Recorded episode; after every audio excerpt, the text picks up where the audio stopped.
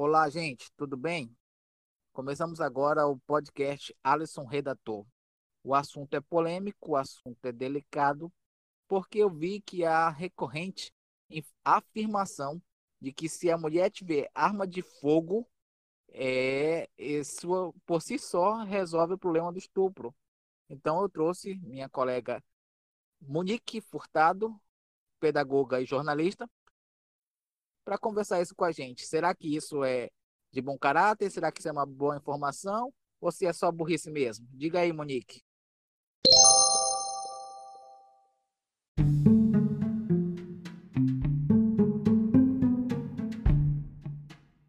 Bom, eu penso que é um mito que deve ser derrubado, porque eu, nas minhas pesquisas e nos meus estudos, uh, eu descobri que uh, o Brasil ocupa o, a quinta colocação é, no ranking de feminicídio é, em todo o mundo.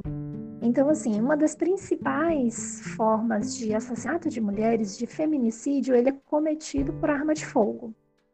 Então, a, a posse da arma, ou porte de arma pela mulher, eu penso que só vai agravar ainda mais essa situação que é extremamente complicada para nós, enquanto mulheres no nosso país. Então, ao invés de resolver um problema, eu acho que agravaria mais ainda a situação. Mas, Monique, tem muita gente me ouvindo que vai dizer: Ah, mas lá nos Estados Unidos dá certo. E aí?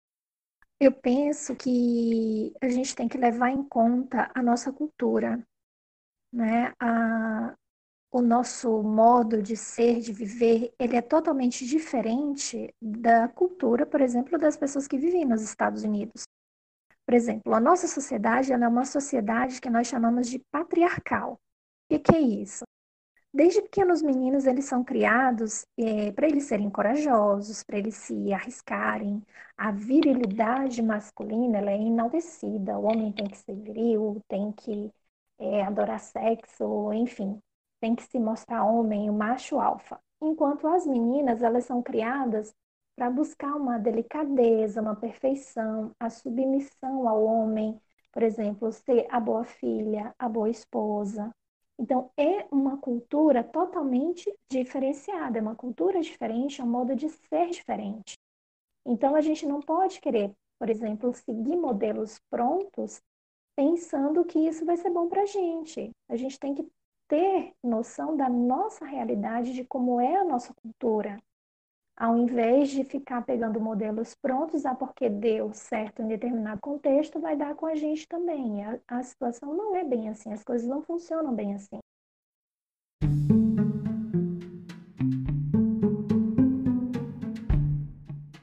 Monique, eu vou aproveitar que você falou da palavra cultura e nós recente assistimos um jornal de que uma cidadã passou ficou em cárcere privado pelo seu cônjuge por oito anos. Então a gente vê aí uma cultura exatamente o que você falou, de uma natureza hostil da figura masculina na maioria das vezes. E será que a maioria dos estupros, a violência realmente acontece quando a mulher está na rua e alguém aponta para a arma? Como que é essa realidade da violência contra a mulher?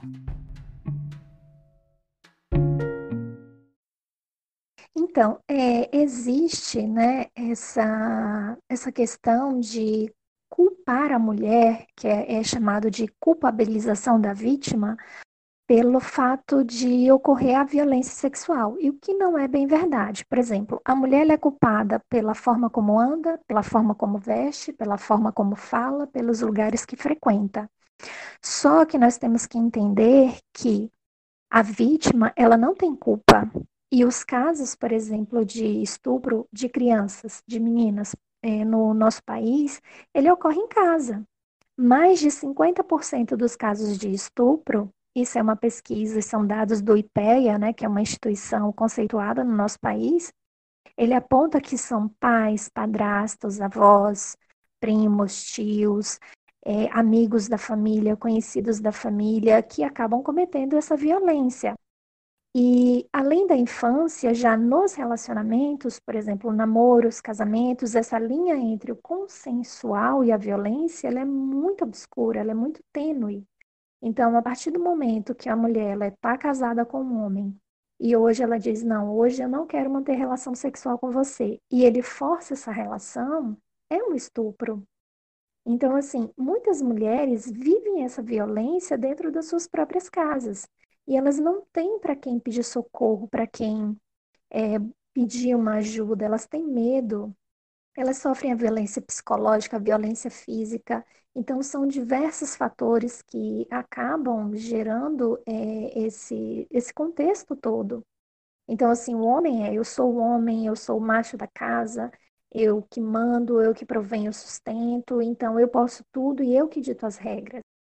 Então, a gente viu hoje né, no, no jornal que passou uma mulher casada há mais de 30 anos com um homem, que ela sofria violência física, violência, é, violência psicológica, e estava há, no mínimo oito anos sendo monitorada por ele 24 horas. Não atendia um celular sem que ele estivesse ao lado, não ia na rua sem que ele estivesse ao lado, não conseguia abrir a própria janela de casa. Ao banheiro, uma necessidade fisiológica básica, ela não conseguia ir ao banheiro, não podia fechar a porta, não tinha intimidade para ir ao banheiro. Então, que tipo de relação é essa? Né? Então, entra muito nessa questão da cultura, da sociedade patriarcal, né? que o homem é ele que dita as regras, ele é que dita o que tem que ser feito, a forma como tem que ser feita, todos os modelos a serem seguidos. E a mulher, ela acaba sendo culpada. Por exemplo, se a mulher sofre a violência doméstica, a violência sexual, a culpa é dela. Se ela apanhou do marido, foi porque ela respondeu o marido. Se ela sofreu violência sexual do marido, foi porque ela não quis é, é, ceder a, a, uma necessidade do marido, ela não quis agradar o marido. Então, é, é tudo isso tem que ser levado em consideração.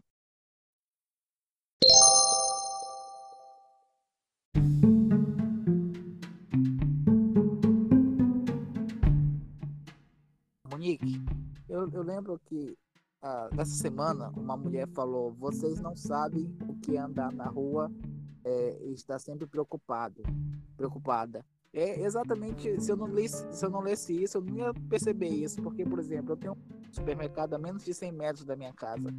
E para mim, se eu vou é, dele a pé 7 da manhã, ou se eu vou próximo do, dele fechar, é indiferente, entendeu? A minha mente não passa uma atenção contínua. Então a mulher no Brasil, pelo menos no Brasil, liberdade é só vontade.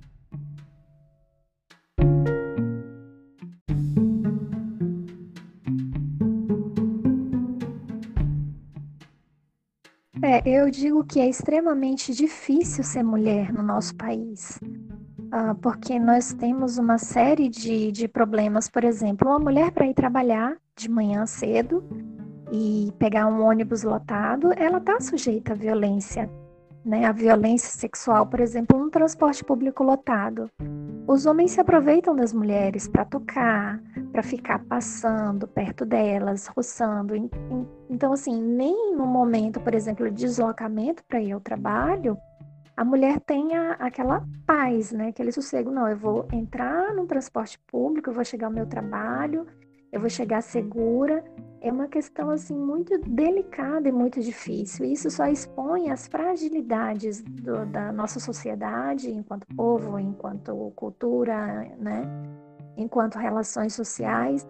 Então, assim, você tem que pensar antes de ir, você tem que sair na rua, tem que olhar para o lado para ver se vem uma pessoa estranha ou não, né? Você anda sempre com medo, você não sabe se você vai fazer o teu deslocamento, mesmo que seja para um supermercado, para casa de um amigo, é, é, em, qualquer, em qualquer hora do dia, e você vai chegar no seu destino em segurança. Então, isso é muito complicado. Eu busquei aqui, da época que eu trabalhava como jornalista no Diário da Amazônia, uma matéria sobre uma moça que ela estava voltando para casa de um encontro com amigas às seis horas da manhã e ela foi estuprada por três policiais, isso no ano de 2009. Então, assim, os, os agentes da lei que deveriam proteger a população, né, cometeram a violência com uma moça porque ela estava voltando sozinha para casa às seis da manhã.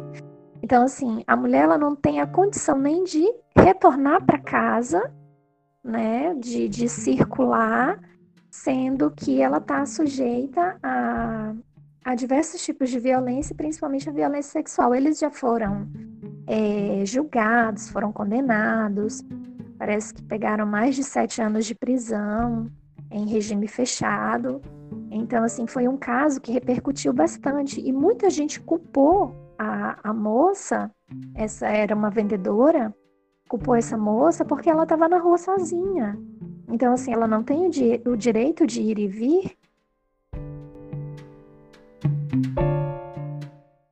Uma situação que eu fico até sem palavras disso. Eu vi um dia desse uma jovem com mais ou menos a minha idade, 34 anos. Ela foi abusada dos 4 aos 9 anos pelo tio dela. Era sempre para brincar hashtag brincar. E aí ela, ela hoje ela se maltrata muito, corta o corpo, dificuldade de lidar com isso. E aí ela pegou e com muito esforço e ajuda da, da psicóloga dela, ela foi falar de frente para a mulher dele, olhar na cara dele e falar tudo. E a família dela parou de falar com ela e passou a chamá-la de é, o estupro de Tabaté. Tabaté, gente, quando algo não é verídico. É, imagino. Assim, a gente precisa parar de normalizar esse tipo de violência. Achar que a violência contra a mulher, ela é normal e que a mulher, ela é culpada. Então, existe aquela culpa parcial ou total, né? E, e a mulher é sempre rotulada como a assim, a causadora do problema para si. Então, assim, existe essa banalização da violência sexual contra a mulher. A mulher é vista como objeto, ela não é vista como ser humano que tem necessidades, que precisa de proteção, precisa de cuidado. Ela é sempre apresentada, por exemplo, na mídia, como uma coisa, um objeto. Então, você vai ver o comercial de cerveja, aparece sempre uma mulher bonita, seminua, com corpo escultural, né, ali à disposição dos homens.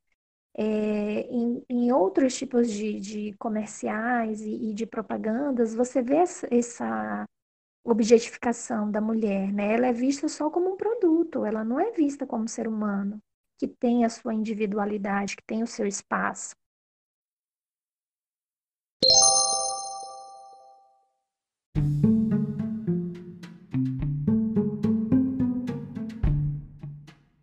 Então, gente, nós tivemos aí a presença da Monique Furtado, que é jornalista e é pedagoga, e ela trouxe esses pontos, discutiu aqui com a gente. Então, Monique, é, está refutado, vamos refutar soluções simplistas para problemas tão complexos, tão sérios que são a violência contra a mulher. Um abraço, muito obrigado. Quero ver. Soluções simplistas, não, né?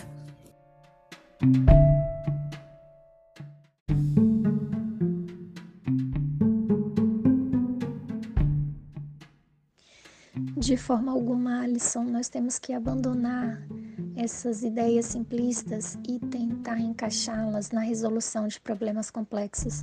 Nós temos um problema muito sério com relação à violência contra a mulher, nós temos uma cultura muito enraizada com a questão do que é ser mulher, o espaço da mulher.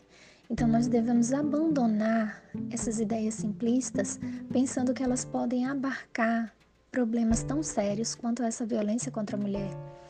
Uh, o que nós precisamos são de políticas públicas efetivas que realmente façam a diferença no nosso país.